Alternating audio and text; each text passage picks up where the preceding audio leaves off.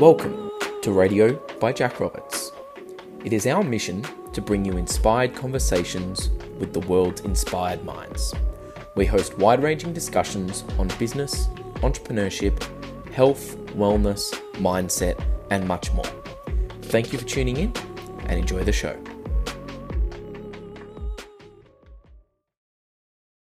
Our guest today is Alan Samuel. Alan is the founder and managing director of Samuel Property Group.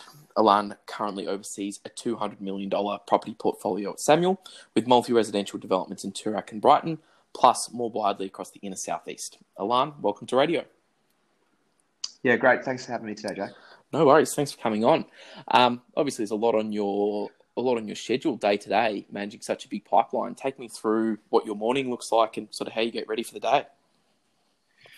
Yeah, I do have a morning routine. I found that was really important uh, early on as the business was starting to grow. Um, I've got a young family as well, so uh, typically my day, uh, I wake up about quarter to six. I'm at gym by about six thirty, sort of three to four mornings a week, uh, and that gives me enough time to get a workout, um, be away from my phone for a little while, and then come home, see the kids, have breakfast together, get ready for work.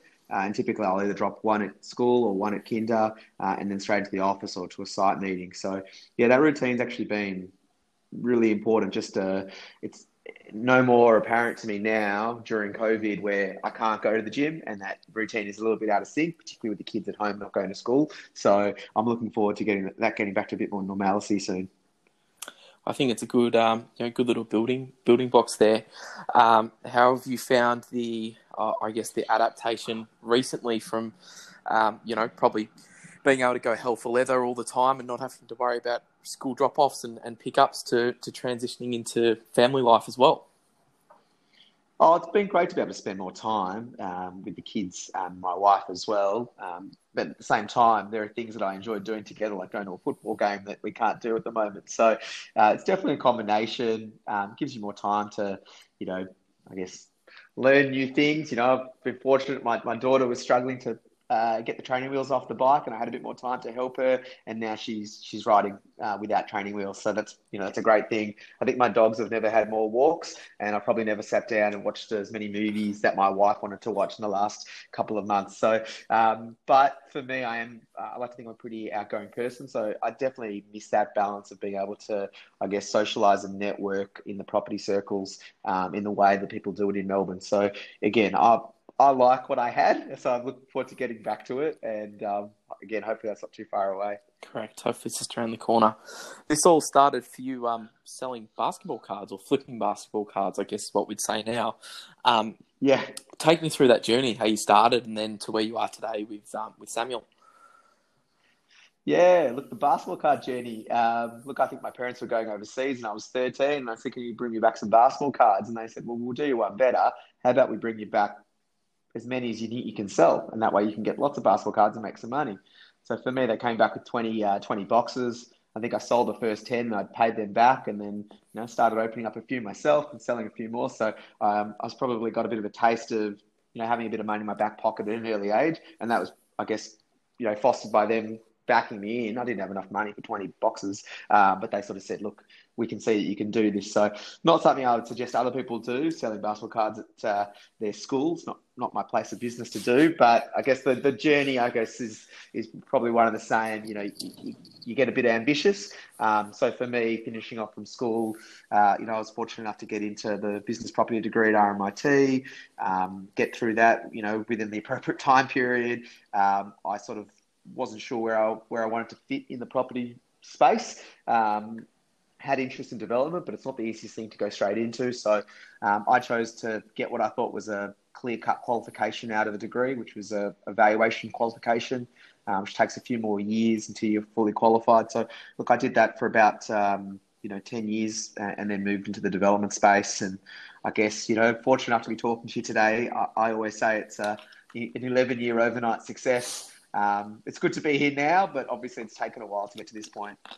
Take me through the um, take me through sort of the first development that you that that transition, and I guess the probably the first time you had to put a, a pretty serious chunk of money down into um, into something that you were hoping would become obviously what it is today, but at the time it would have been a big risk. Take me through sort of how you were how you were feeling when you did you buy something at auction the first time or private negotiation? How did it go? Yeah, no, yeah, it was an auction. Um, it was a site out in Blackburn, and um, the auction went well. It was what we expected. Um, there was a site that was tenanted, so there was some issues there that I was confident I could work through.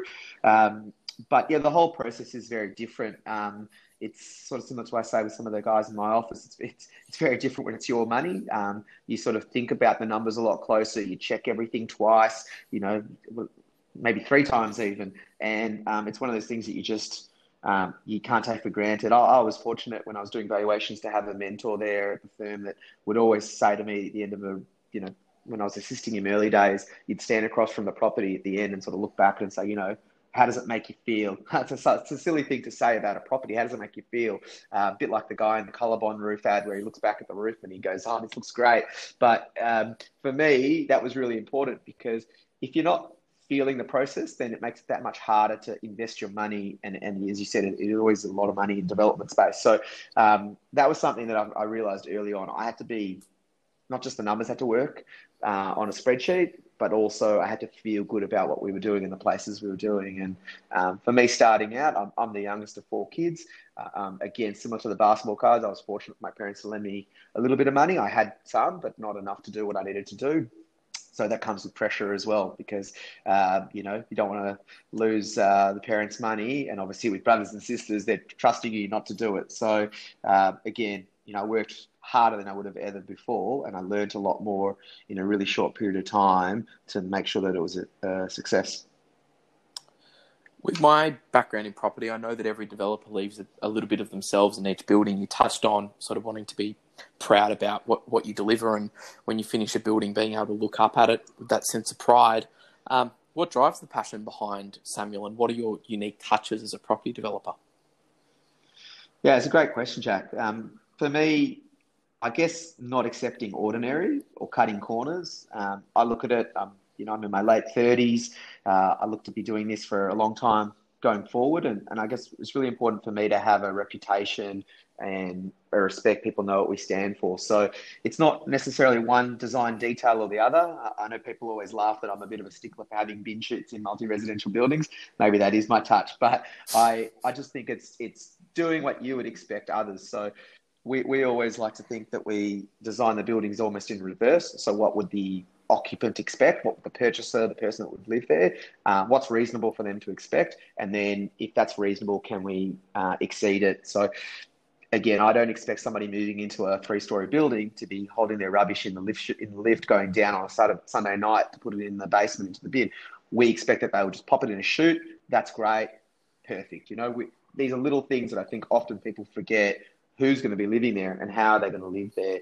Uh, and so that really is something that blends right in. Uh, in our Hampton, uh, Caspian Hampton development, you know, we're really mindful not to just have big open plan spaces, but we actually need walls. And we need walls. I know it sounds crazy, but we, we need corridors to uh, for people to put up, you know, photos, art. Um, they've got a whole life of um, you know experiences they want to share and show, and that's similar to what they've got in their houses. So sometimes when you walk into an apartment and it's just totally open, um, it actually feels you know soulless, or you have sight lines coming out of bathrooms into bedrooms or living spaces uh, that doesn't quite work. So there's the temptation to have the biggest space possible, but is that the right fit? So I think for us, I'm always thinking about um, who the end user is, and then I guess reputation and brand, uh, and not not just because that's probably a buzz or a sexy word now in the market to get trust, but you know, I've been doing it from day one. Um, is how we think. I think it's a great answer. Um, I, obviously, one of the hardest things I think in from from what I've seen across the marketplace um, is consistently delivering projects that that exceed expectation. Um, and it's something that if you can do with relative consistency, um, you obviously build a reputation really, really quick. And all of those sort of buzzwords, um, which tend to be obviously, you know, on everyone's on the tip of everyone's tongue, and in an Instagram sort of world, everyone's always looking at you know the nicey, the nicest, flashiest marketing and, and the new brochures and everything like that. But as well as you would have found in a lot of these blue chip suburbs, um, it comes down to reputation, and you know the developers are known. It's you know the my parents might have bought an apartment off a developer ten years ago, and they're now recommending to their friends, to their family, to other people. Mm. Oh, he's he's doing another development around the corner. You should purchase in that one. He does a really good product. Um, you know, whilst all, all of the sort of the brand elements are now trendy, and we've got there's a dime a dozen agencies that can make your brand look nice. Um, I think mm. good old fashioned word of mouth from your from your purchases um, goes a very very long way. Yeah, I, for me, uh, a lot of people see development or you know, the developer relationship with the buyer as more a transaction. Um, I've got an apartment, you want it, great, you've bought it, I'll give you the finished product in a year, 18 months, whenever. Um, I see it quite differently. I see it as a service. So when you when you purchase with us, it's our responsibility and our job to give you a service, which is the apartment that you wanted, but also everything along the way. So for us, we have a what we call the Samuel Standard, which is a clear document that sets out to any purchaser. These are the steps that you're going to take along the way with us. It's going to be great. Let's let's get excited because um, we really enjoy what we do. We enjoy the construction process. We enjoy communicating with people, talking with people, customizing things. None of these things scare us. This is what we do because these are the consistent same type of buyers. So um, I know I don't believe that the fit for a $500,000 buyer and a $5 million buyer is the same. So we've got a really clear model of the type of projects we do so that you can see the symmetry and understand, okay, these guys are actually going to get what we what we're about and they're going to be able to deliver it as well.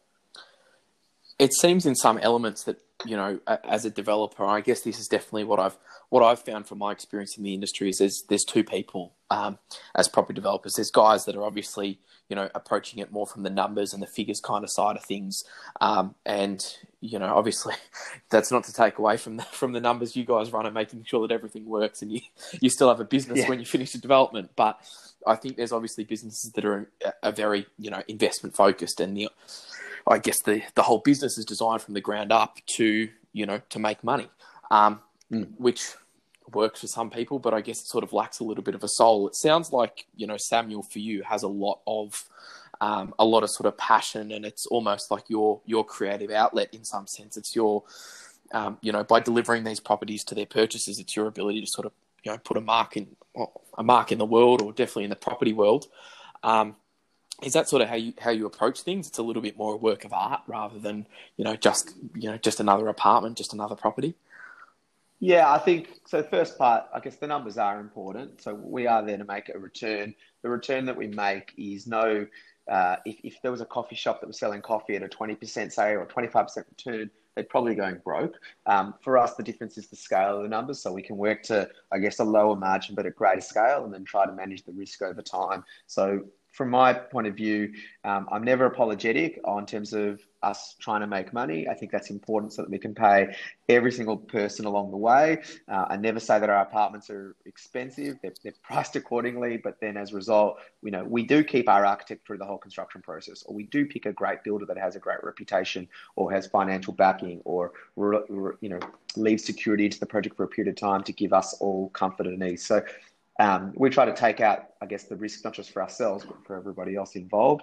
And then in terms of, I guess, the creative side, um, yes and no. I always know where I want to see a project go based on the location. I guess that's intrinsic to me being Melbourne based and our projects being Melbourne focused. Um, but we really do put a lot of trust into the team. So I never sort of tell the architect this is the facade I want or this is how I want it to look. Uh, I leave it to them and I let them be creative. If I've got the right architect and the right team in place, I'll get the right outcome. So I really trust. Um, I don't, you know, I don't always come up with the name of the developments or the colours. I, I, get the right people in there, and that's something I learned probably early on that I was trying to be too hands on. And in time, I've realised that the key is just getting the right people and then letting them do what they do. And if they like working with you, then they'll actually do the right thing by you and get you the right results. So it it can be a bit of a you know nervous process um, having that mindset, but it can really repay you in spades, um, and you really get the buy-in from the whole I guess collective group when they work on the job. The state government has done a tidy job of all but drying up off the plan sales in Melbourne over the last three years. Um, it's probably made your your life harder. Um, it's definitely yeah. made my life a little bit harder. Um, but I'll uh, I'll lead on with I guess what will be a sort of a three part question. You've obviously successfully navigated the market and, and, brought a couple of projects to market in the last last couple of years. You've got Brighton um, about to go live in a few weeks as well. Um, mm-hmm. But what have you learnt from this market? What would you do differently heading into the next, you know, sort of the next correction? And um, mm. has COVID nineteen added any extra lessons uh, on there for good measure? Yeah, there's a bit to get through there. I guess, look, that you're, you're very spot on in terms of the government changes did make uh, things difficult. Um, I think the biggest thing that I've learned there is really to run your own race. And we've been really confident in the projects we've laid out um, and put to market in terms of who they're for, what they're priced, um, making sure that we really clearly articulate our points of difference, um, putting our, I guess, you know, to be crude, our money where our mouth is and showing people that we're committed to the developments. So sometimes starting earlier with, without the appropriate pre-sales. Um, I think that's been really important to build comfort. And, and again, really just doing what we say we're going to do in the time frame. So again, building that trust along with people. So um, it's been challenging. We pushed really hard. Again, we always believe we've got a great product and a good story to tell, and that gives us a point of difference to someone who's doing a one-off development or who isn't based in uh, in Melbourne and is trying to sort of do a development via remote control. This isn't a hobby for me.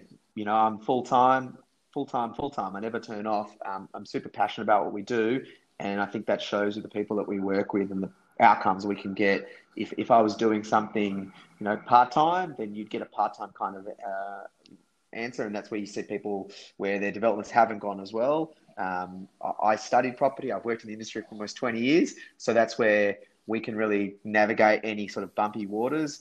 If I'm a dentist and I've got some money and I'm trying to do a development on the side, I'm probably not going to know how to navigate those waters because that's not what I've learned or what I've worked in, or and I'm not working in it full time. So I think that's been a really big point of difference from us. In terms of this current market, what I've learned, um, I think uh, you know having a good product unfortunately isn't enough. Um, at the moment, uh, there there are buyers, but they're not willing or they don't have the confidence to, to purchase. Um, we're having a lot of good conversations, but it's certainly harder. So having a good product normally would be enough. Um, so really, one of the things I've taken from that is just preaching patience. And so that's something that I preach with whether it's our architect, our builders, obviously the sales agents, that um, we all want sales. We all want to get things done. But if we want it anymore, it might not necessarily happen. We actually have to think about what the buyer's motivation might be. What are they thinking about? Why would they actually do what we want them to do right now? Um, and how can we then sort of, I guess, taper into that and, and do it from their mindset? And that's really work, but patience is definitely uh, a big thing. Um, heading into the next correction, uh, look, I guess you, you got to know when the next correction is, right, to be able to know what to do differently for it. But um, you know, at the moment we've got a lot of projects in construction, which which is great um, because the correction doesn't really affect us. We're pushing on. Um, in terms of maybe looking now, what I'm doing looking forward, it's probably looking to get sites um, with more options and longer lead times, so that we have more time up our sleeve as to when we would launch the development, rather than being more constricted to okay, well we've got to go as fast as we can, um, which is the typical mindset of you know let's let's get through planning, let's get on market, let's get to construction if I bought a site on a 20 month settlement or 30 month settlement, I might have the ability to go through planning slower, really consider the, the when we might launch. Um, just takes the pressure off uh, financially from the holding costs. So that's definitely, um, I guess, something going forward. And I think the third part, if I can remember it all, um, has COVID any extra lessons for good measure? Um, I think COVID's really shown probably a couple of things to me that I guess relationships are so important. And if you've got good relationships with people, then they can do great things even under stress or a harder situation. So we've got really strong relationships with, I guess, every project. You, your sort of two key partners will be your builder and your architect. Um, not to offend you, I guess. Okay, we'll add in agent for you, Jack. But um, we certainly those relationships um, again people have got pressure at home or in the workplace or perhaps financially. So we i think relationship wise if you if you actually like the people you work with you do the right thing you've worked with them before um, those strong relationships can really hold you in good good measure. And then the other thing about i guess covid a lesson is that i always preach to my team internally the mindset of being match fit. You know anyone who plays sports you've got to be ready to go out and play the grand final today. You know, the, there's the uh, there's the saying, um, premierships are, won in March, not September. It's the work you do before the season starts. So, really, a big thing for us with with COVID was that we found ourselves um, and this is probably not to come off arrogant, we found ourselves being match fit. So we were very nimble. We could work from home. Um, we could still, everyone had sufficient motivation to just keep working. No one was like, oh, there's no one here to tell me what to do. Um, we were ready to go. There were a lot of businesses that we deal with that they had a bit of a shock period for sort of one or two weeks where it was hard. They, you know, where are these people gone? Do they still want to work? Like we want to work. Where are they? Um, and I think it was an adjustment period for them to really get to that kind of match fitness where they're like, okay, well, um, I can play. I'm, I'm able to do my job under different circumstances. So that's probably a bit of my sports passion and metaphors coming in. But for me, you've got to, yeah, you've got to be all in. And that was that match fitness that I think other companies are now probably bringing their mindset to. Yeah, I've definitely seen an, an uptick in, in productivity across you know a number of industries that um, that I'm across at the moment. Everyone's sort of seeming to get up to speed. I think probably a little bit of a little bit of frustration now as well with a lot of people cooped up at home and the likes of that just wanting to sort of get back to normal and um, yeah. you know I've been back in the office uh, for a couple of weeks now um, just getting things done it's a little bit quieter than what it usually is but um, mm. it also is a really good environment just to work and, and get things done not everyone not everyone is in the office and there's different expectations but I think the key thing that, that I definitely got out of that is, is relationships. And if you, you mm. sort of look after the people that are important to you, they will in turn look after you and sort of go the extra mile, regardless of, of what industry or, or whatever job you're in. If you if you look after people, they will look after you, particularly um, you know particularly when times get a little bit tougher, um, because often we're all going through it together. You know the the construction's down, um, yeah, you know, the builders. If the builders are feeling it, means the architects are feeling it. Means you know, yes. it, it's all it's all interlinked, and it's the same in in any any industry. You know, finance, law, all of it. Um, you have you know you have something happening economically, and it's putting pressure on one part of the system. It's inevitable.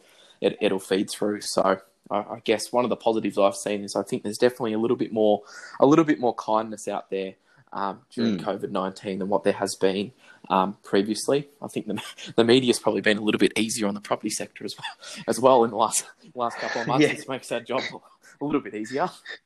Yeah, ho- hopefully it stays that way. yeah, correct. Um, a lot of my guests so far on radio have um, have spoken about overcoming a fear of failure or other personal hurdles on their journeys to date. Um, as you've gone through this journey, Alan, what are the elements of personal development that you've had to work on? Yeah, I think it's sort of it really that question really leads on to probably what I was just talking about, which is um, I guess just taking the edge off and being a bit more personable with people, um, enjoying the process, and and really going on the journey, staying humble. You know, you think you're working hard, you can probably work harder. Uh, I think early early days for me, I was still very corporate in my mindset in terms of how I'd communicate with people. You know, Jack, how is this project going? We're now say, hi, Jack, how are you? You know, and, and look, does it take more time? Yes, but does it is it nicer? Is it does it get a better result? Um, I believe it does. So as silly as it sounds, I, have sort of slowed down. I've taken the edge off, and for me, um, I guess that's been a really big mindset change. That sounds silly. You know, I didn't have a scare, a fear of failing or anything. Um, if anything, I wanted to fail uh, early. if I was going to fail, I'd rather do it in my early 30s than in my 50s. And if I failed, I'll go back to being a failure or do something else. So that was never a, a risk or a failure, I guess a fear or a personal hurdle for me. Um, but really something was just about work how to work with other people and get the best out of them as opposed to what you're probably taught when you put the suit on and you go to Collins Street or uh, wherever you work in terms of really trying to come across as the most polished and professional person. I think there's really a, a nice median point that you can have where people legitimately want to get emails from you or they want to answer your phone calls because they know that you're not just chasing them or hitting them over the head, but really you, you actually care and you understand, okay, sometimes things take longer or otherwise. Um, so that's been something that I think from a personal development sense I worked on. Um, I probably made that mindset change five years ago and um, no regrets. I'd never look back. I think it's a great point. I definitely, I, I was reading something on LinkedIn the other day um, by a, a big broker in the UK, Daniel Daggers. He was a former partner at Knight Frank, um, and he handles the sort of the super prime market, which over there is, you know, 25 million pounds and, and upwards. Um, mm. And he said it's very interesting with the development of all of this voice technology, um, you know, Apple HomePods and, and Google speakers and everything that will, you know, probably do a lot of our emailing and our text messaging for us in the future. Um, he goes, it's interesting. We've all been taught to uh, email formally. Um, yet when mm. we actually speak to people, we would never speak to them that way. You know, if someone calls you up on the phone, yeah. hey, how you going? What's happening? How's the wife? How's the kids? Um, but then when we sit down to email someone, all of a sudden it's like we pull on this completely different. It's like we go and we get the suit out of the closet and put the tie on it and sit down and send these really corporate emails. Um, and he goes, yeah. it'd be really interesting to see as we integrate this technology because we don't speak, we won't speak to our, our phones or our computers or our speakers the way that we.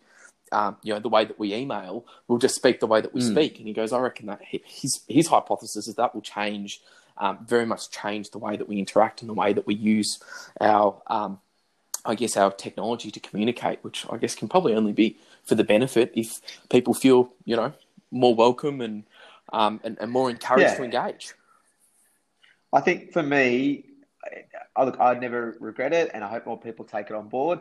From my point of view, you, what you got to realize is that no one's job is more important than anybody else's. And at the same time, just because you're paying someone to do a job doesn't give you the right to talk to them um, in a in a way that you wouldn't want to be talked to yourself. So I think um, again, I, have just really embraced it, and you know, I've, I, it's a it's a rule in my office. Anyone that works here, uh, we only send nice emails. That's it.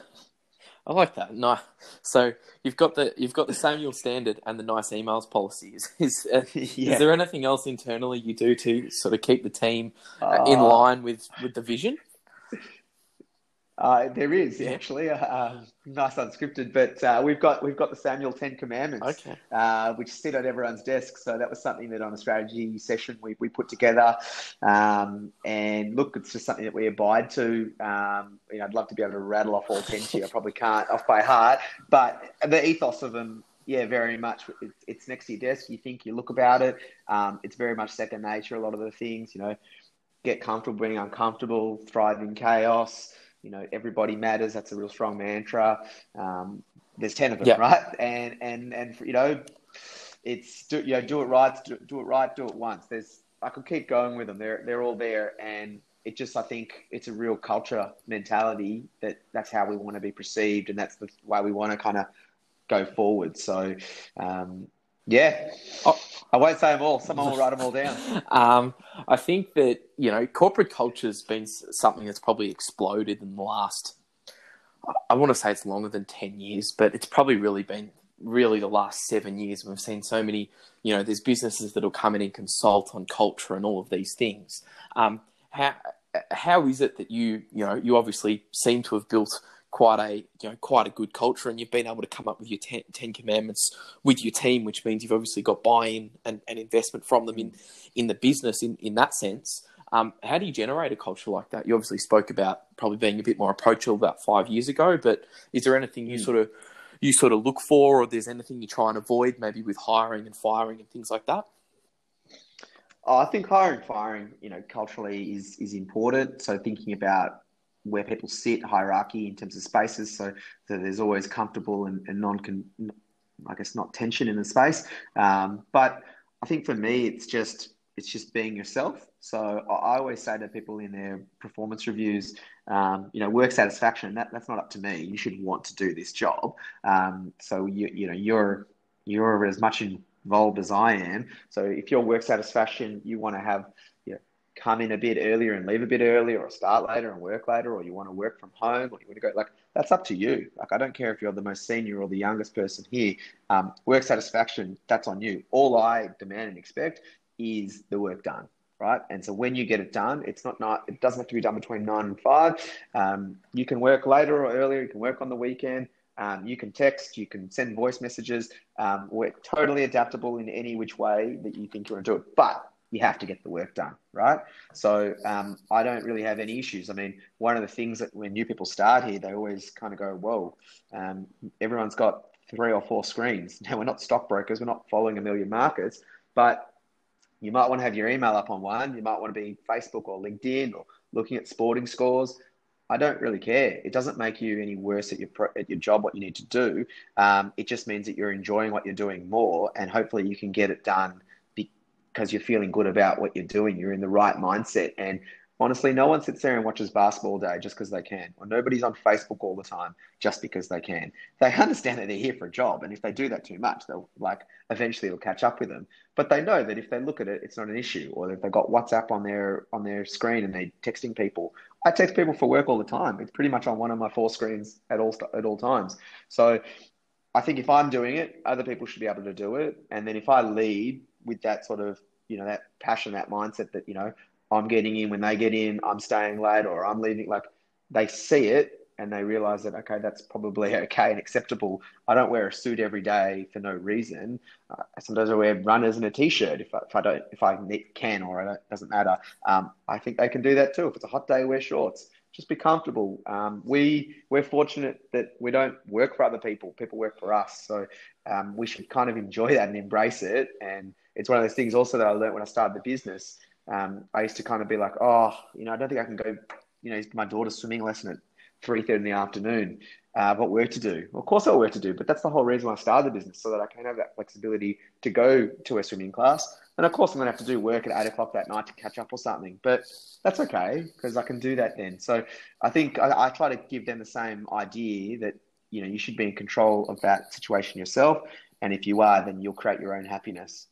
Great response. I think, um, you know, you give people, you give people a little bit of freedom and they do, um, they do tend to repay it. There's always, you know, and I guess people often try and I think disprove some of these flexible work kind of discussions by you know using the exception to the rule. But most businesses, you know, I heard a story of a, a digital um, a digital company in the states. They have an unlimited paid holiday um, program, so you can have if you want to take 16 weeks leave, the company will pay for you to do it. They just set you KPIs at the start of the year, and you have to meet them. Now, the, yeah, okay. the, the KPIs are probably designed so someone could you know a, a, decent level of, of performance in in the states typically people get about two weeks of leave so it's different to here but a, a good yeah. level of performance will get them four weeks which is double what some of their competitors are getting right and then mm. exceptional performers people that are you know coming into the office they the, the theory was and i was listening to the ceo speak about it he goes if someone comes in and works 20 hour days or something for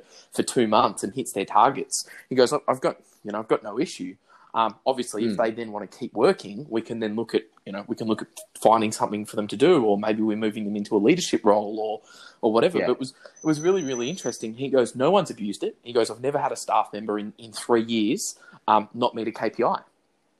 And yeah, no, I'm I'm the same. I don't have any issues. Um, I don't I, I don't need to know where people are at all times. They're going to the dentist. I don't really care. Like it's a trust thing. And again, people get found out because I'm not so distant off any aspect of what we do, but if there was an issue, someone would all just pick up the phone and say, uh, I haven't heard from so and so in your office, or this is happening. Um, so I, I, don't feel like I'm that removed that there's a risk that by giving people the freedom and the ability, um, and it just means a lot more genuine. Like people live, and also people also go through different stages in their life. So people when they're in their sort of 25 to 30 year old section, they're probably wanting to take more holidays because their friends aren't married or they don't have kids. So they use a lot more of their leave, and they and that's great. I, I did the same thing um, when their people are getting a bit older. That they're saving for a house. They're not necessarily going away as much. They're doing different things. So it's just normal. Like just put yourself similar to what I was saying about the apartments. You know, sort of designing with the end user in place. I think it's thinking about the person in the office as to where they're at in their life and what they're trying to achieve, and then allowing them the ability I'm I'm not an ageist by any means. So I can have people here who are younger than others who are earning more money. It, it obviously comes on to what you can do and your ability, but at the end of the day, just empowering people, um, it, it's actually quite powerful. And often people sort of go, "Shit, like that's happening," and I'm like, "Yeah, it is because that's what it should happen." Um, because if you don't empower people, they leave. They go start up a business against you, or they go work for your competitor, and I say that to guys here all the time. I'd rather work with you than against you. So let's let let's work always, uh, you know, in a positive way forward to have a need to make it happen.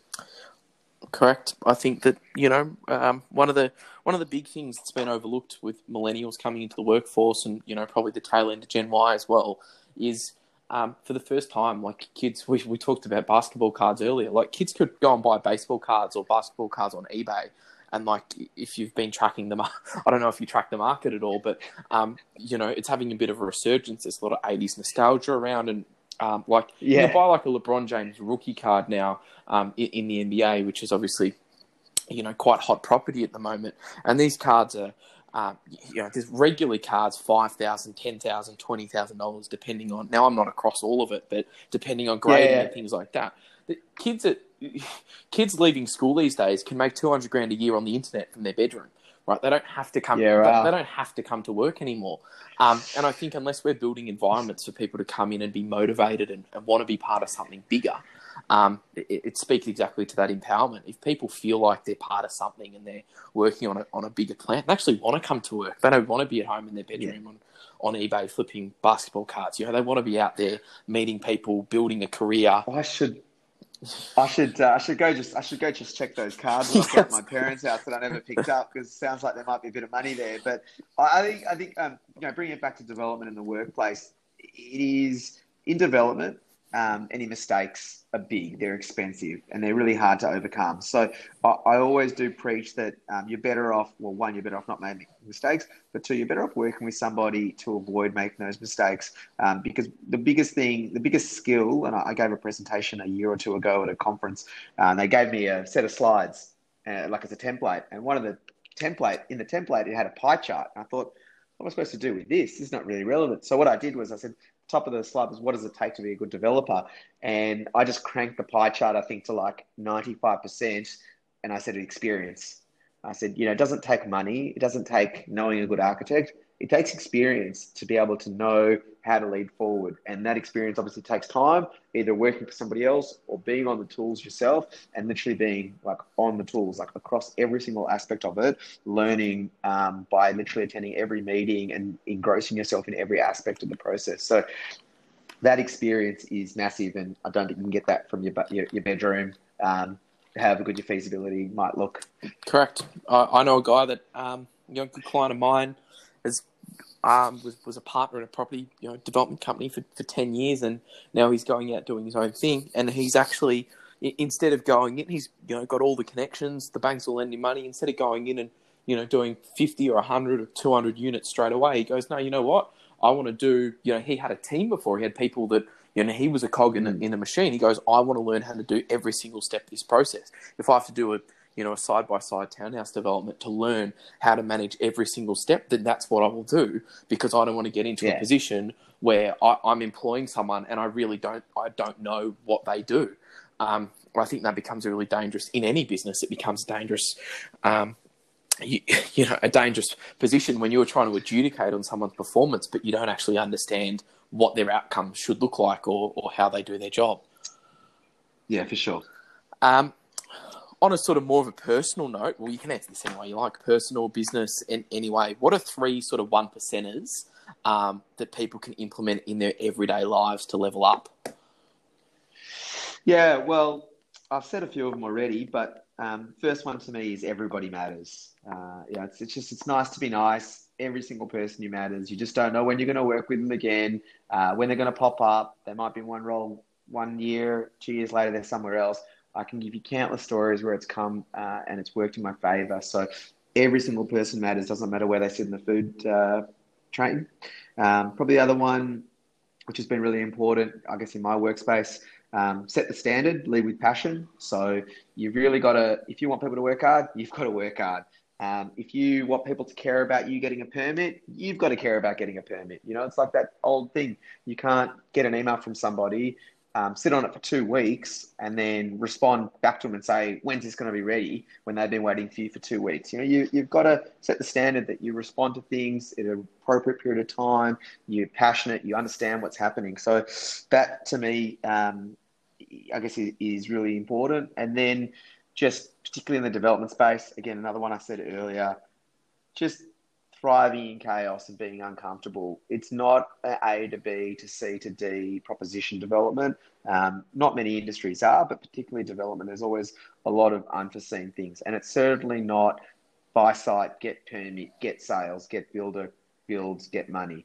There's a million, not a million, there's, there's countless things that happen in between. And you've just got to embrace that, that it's going to be basically a yo yo, up and down, um, or roller coaster And, and you've got to be the one that's got to kind of take that level mindset, so not get too high or not get too low through the process. So, again, for me, though, that's really important. I've seen a lot of people come into development, particularly that last one, and they really ride the process on their sleeve, their emotions, and it affects other people. So if you're nervous and you're scared and you're worried about something, that's going to make the rest of the team nervous and worried and scared. You can't bring that in to everybody else's mindset. You've got to be kind of cool and calm and just thrive. Like, okay, we've got a problem with the stormwater drain. How are we going to fix it? Like, no, you can't be like, ah, oh, stormwater drains. It's going to cost a hundred grand. We're stuffed. You just got to think positively. So, I think for me, if I had those three uh, tips, I'd be pretty happy. Uh, you know, 10, 15 years ago let's go back, or 10, 15 years ago, maybe, or it could have been yesterday, or anywhere in between. What's the best piece of advice you have been given on your journey? Yeah, I'm not sure it's the best one, but it's really stuck with me. Mm. So um, maybe, maybe that does make it the best one. But um, again, it's another one of uh, those sayings that I throw out a lot. Um, if there is doubt, there is no doubt. So just let that sink in. But um, you know, honestly, uh, people often know what they think oh, I don't believe, I don't trust this agent or I don't believe it. If you've got doubt, there's no doubt. Move on. You know, I, I got taught really, I got a, like a lesson that I kind of realized early days. Uh, was a project 10 years ago, early on, and I was sitting in a room. There was, you know, 10 people. I had barristers, lawyers. We were preparing for a big VCAT case. We had, you know, architects, planners, everyone. And that I was the youngest person in the room, and they were all very senior and they were talking for an hour, and I was quite quiet. I was listening and trying to understand. And at the end of the meeting, I said, "Can I say something?" And the senior QC, who was on, I think at the time he was on about eight and a half thousand dollars a day. Uh, that was his daily rate. He turned to me and he said, "Deadpan, you can say whatever you want. You're paying for everybody in this room." And he was right. Why was I asking for permission to say something? Um, if there's doubt, there's no doubt. If you know you need to do something, you need to do it. So for me, I, again, I don't know if it's the best piece, but it certainly stuck. And it's something that I think about in every single situation. Um, if I'm not sure about something, I'm not hoping that it's just going to work itself out. I'm, I'm getting on top of it. I'm going to make it work or change it. I love that. Um, do you read Do you read books, or are you more of an audio book or a podcast kind of guy? Oh, Look, I'm a bit of everything. Um, I've found since I've had kids, it's been harder to read books. It's not like I sit, I go have a holiday and sit by the pool and read a book. Um, the kids definitely take up a lot of that time. Um, I've tried podcasts, but I find that when I'm in the car, I, I call people. People keep calling or, you.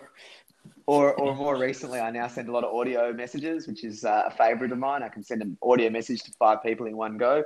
So I'm, I'm always kind of working, moving. Um, audio books, again, I find don't things don't sink in as much. But look, I do try to read. Um, probably the last book that I read that I, I really enjoyed was uh, Keep It Simple by Ken Segall, who's um, he was the ex head of marketing at Apple, and um, you know I had the pleasure of also meeting Ken, and um, he's there's some really simple, like obviously keep it simple, but there are really some simple takeaways from that book for me that um, I think work across any business. And you only have to look at how well Apple has marketed their prop, their product um, over a period of time to get such you know market share. Obviously, you have to have a great product, but their marketing has really been on point. You know what they stand for. So um, for me, that would be one that I'd suggest people, uh, if they haven't heard of and they've got some time, maybe pick it up.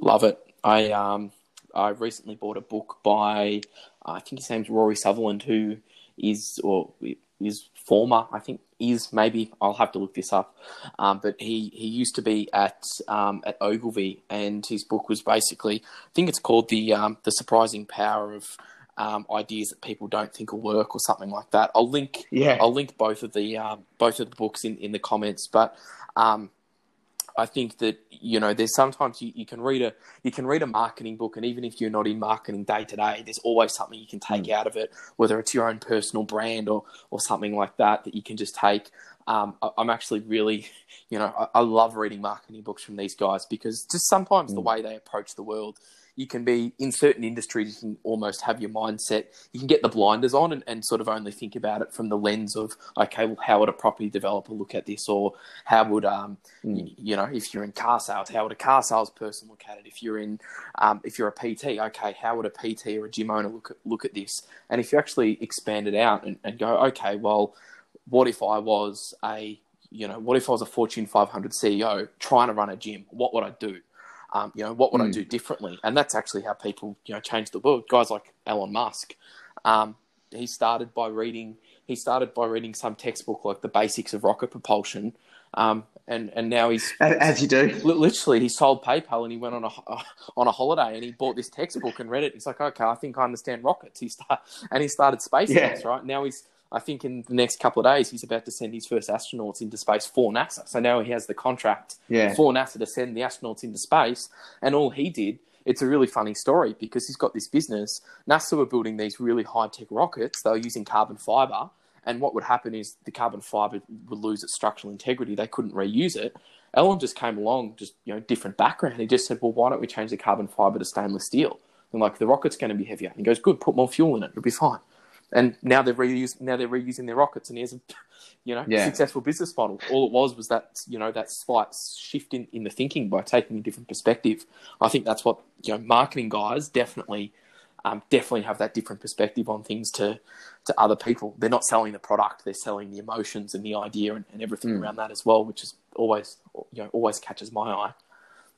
Nah, I couldn't I couldn't agree more. Um, what are you curious about currently?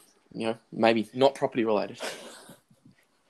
Uh, yeah, look, I, I, dabbled a little bit recently in cryptocurrency, so Bitcoin. So that's a bit of a new thing for me. So I, I kind of found myself, you know, just on a Sunday during the COVID kind of lock in, just having some time.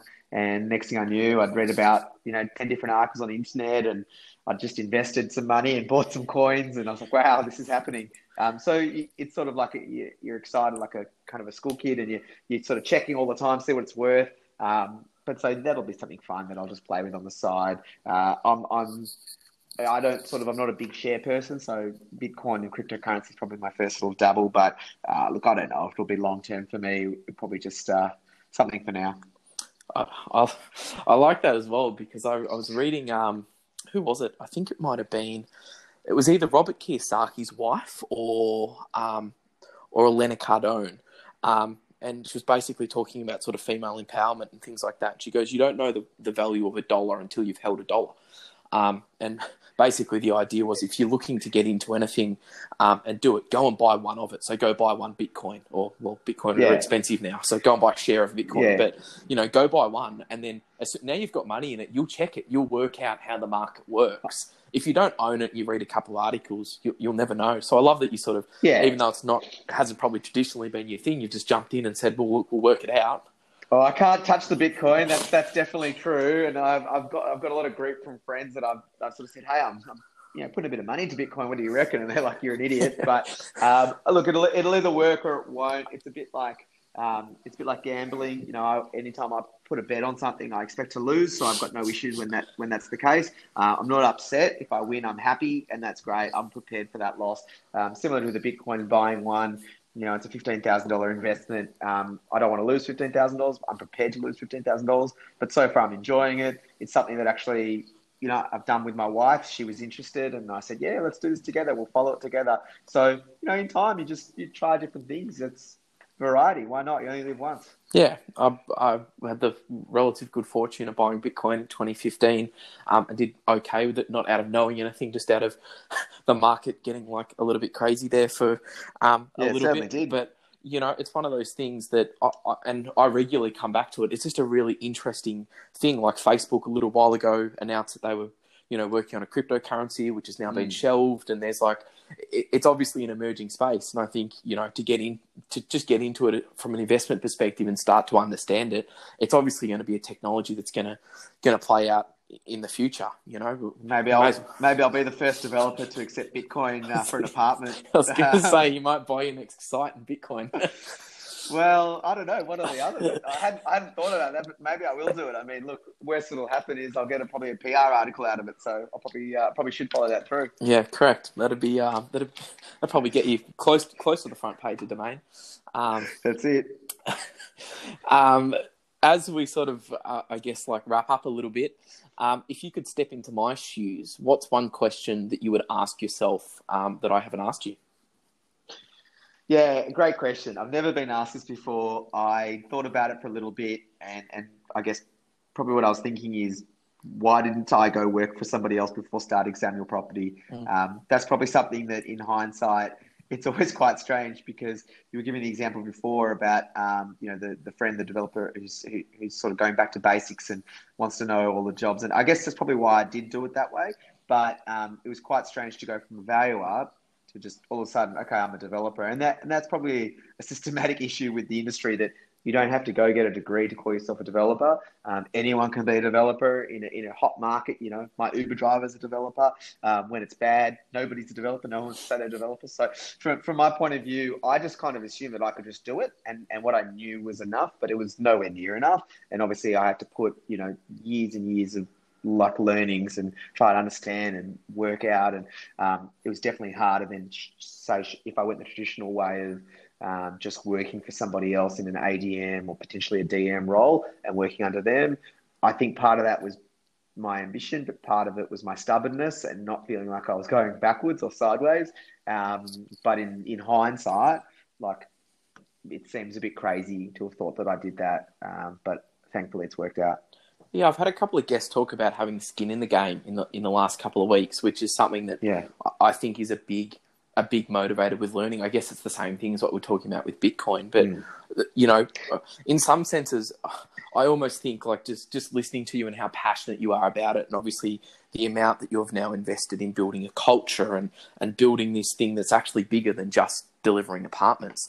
I, think probably having skin in the game for, for the first time has actually forced you to go to that that level. It's probably pushed you more than if you had sort of had the safety net of sort of knowing you know, you had a fair idea what you're doing, but if you'd known it, known the process inside out, maybe you wouldn't have had to had to sort of push the envelope so far and do something truly great. Yeah, yeah, no, I agree. I agree with that, and I appreciate it. It's a nice little compliment at the end. um, for, for, from my end, I think it also maybe gave me um, the ability to not apologise for being the way I am, which which is that passion that sometimes can be misconstrued as being um, babysitting or being too hands on. So being all in and having that skin in the game um, meant that I, I knew no other way. And now being a little bit more comfortable where things are, I can definitely step back a bit and let the guys in the office um, lead and do do fantastic things. But uh, early days, it wasn't the case. So yeah, look, in hindsight, um, I think I, if I did go work for somebody else, I might still be working there 10 years or 12, whatever the years it's been on, still there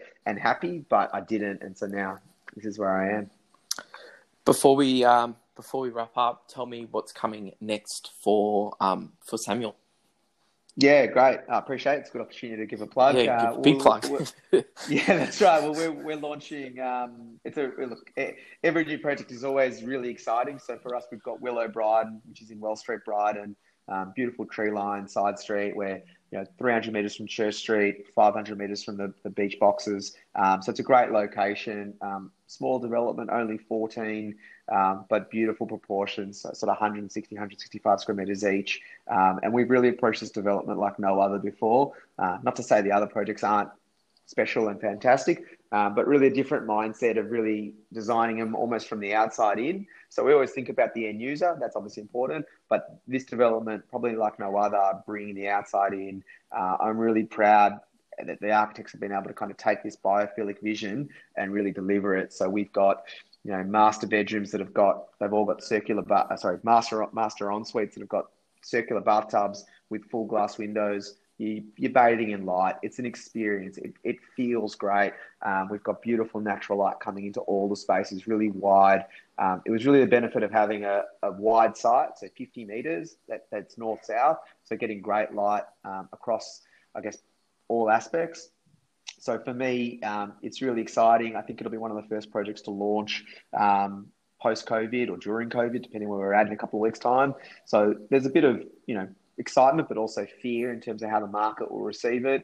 Um, but we're really sticking to our guns that we think we've got a great product in a great location that um, with a great team that if people are interested, then we want to have conversations and talk.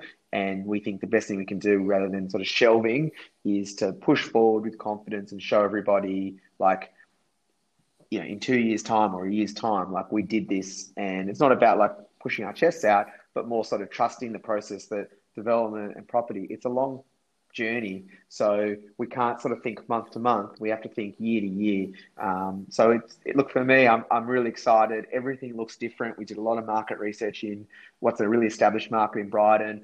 Um, our interiors don't look the same. Our renders don't look the same.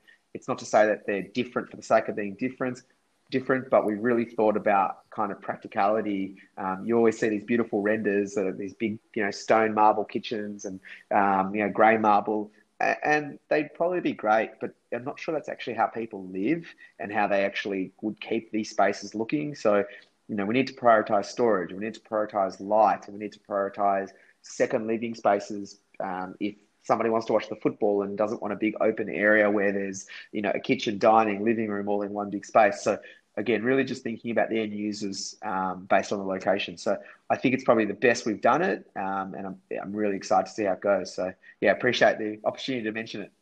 No, I think it'll be an exciting project, and we look forward to um, look forward to seeing everything sort of head to. Well, probably by the time this is um, this is edited and, and up, you'll um, you'll be on the market, so people will be able to jump yeah. on on realestate.com.au uh, or domain or uh, onto the microsite um, All of them. And, and, and check it out. Um, where can we find you online? Obviously, got the website um, for Samuel Property. Um, yep. which I'll put in the um, I'll put in the show notes for people so they can jump on and, and, look at everything you're doing and, and have a look at have a look at Brighton, have a look at Toorak, and if they want to buy something, you know, you'd obviously be happy to um, happy to do happy to do a deal yeah. for them. Um, yeah, just mention just mention radio by Jack Roberts. And we'll give you a special deal. um, yeah, it, it, it might cost might cost you five million bucks, but you know at least you know you're getting a good apartment. Um, wow, but uh, is LinkedIn the best place to find you? Yeah, I think so. Look, I try to be active there, um, and I, I that's the same what I said before. Everybody matters. So um, I still respond to people when they send me messages all the time. You know, that's how we got in contact, and everybody matters. So I respond to every comment on, on anything that I post, and I try to respond to every single message um, that's genuine out there to me. So LinkedIn's probably the best spot. Um, you know, I keep uh, Instagram and all those other, you know, Facebook for more um, professional channels. So for the business as such, um, I don't, I don't really like to be contacted there on a personal level. But LinkedIn, I'm okay to be contacted directly. Beautiful. Well, thank you very much for your time. It's been a been a great discussion, um, and we've obviously covered a lot of wide ranging, you know, a lot of wide ranging topics. But I think the best thing out of this is there's so many lessons in there that can be applied to to any business. You know, it's not just we sort of haven't really had a conversation around property as such, but more, um, you know, more widely about building a business and about looking after people and, um, and you know building your relationships and personal development. All of those things that can apply to to everyone. So thanks again for coming on, Alan. No, my pleasure, Jack. I really appreciate it and looking forward to hearing how it goes. Thank you for tuning in to Radio by Jack Roberts. We look forward to bringing you another episode next Monday at 7 pm Australian Eastern Standard Time.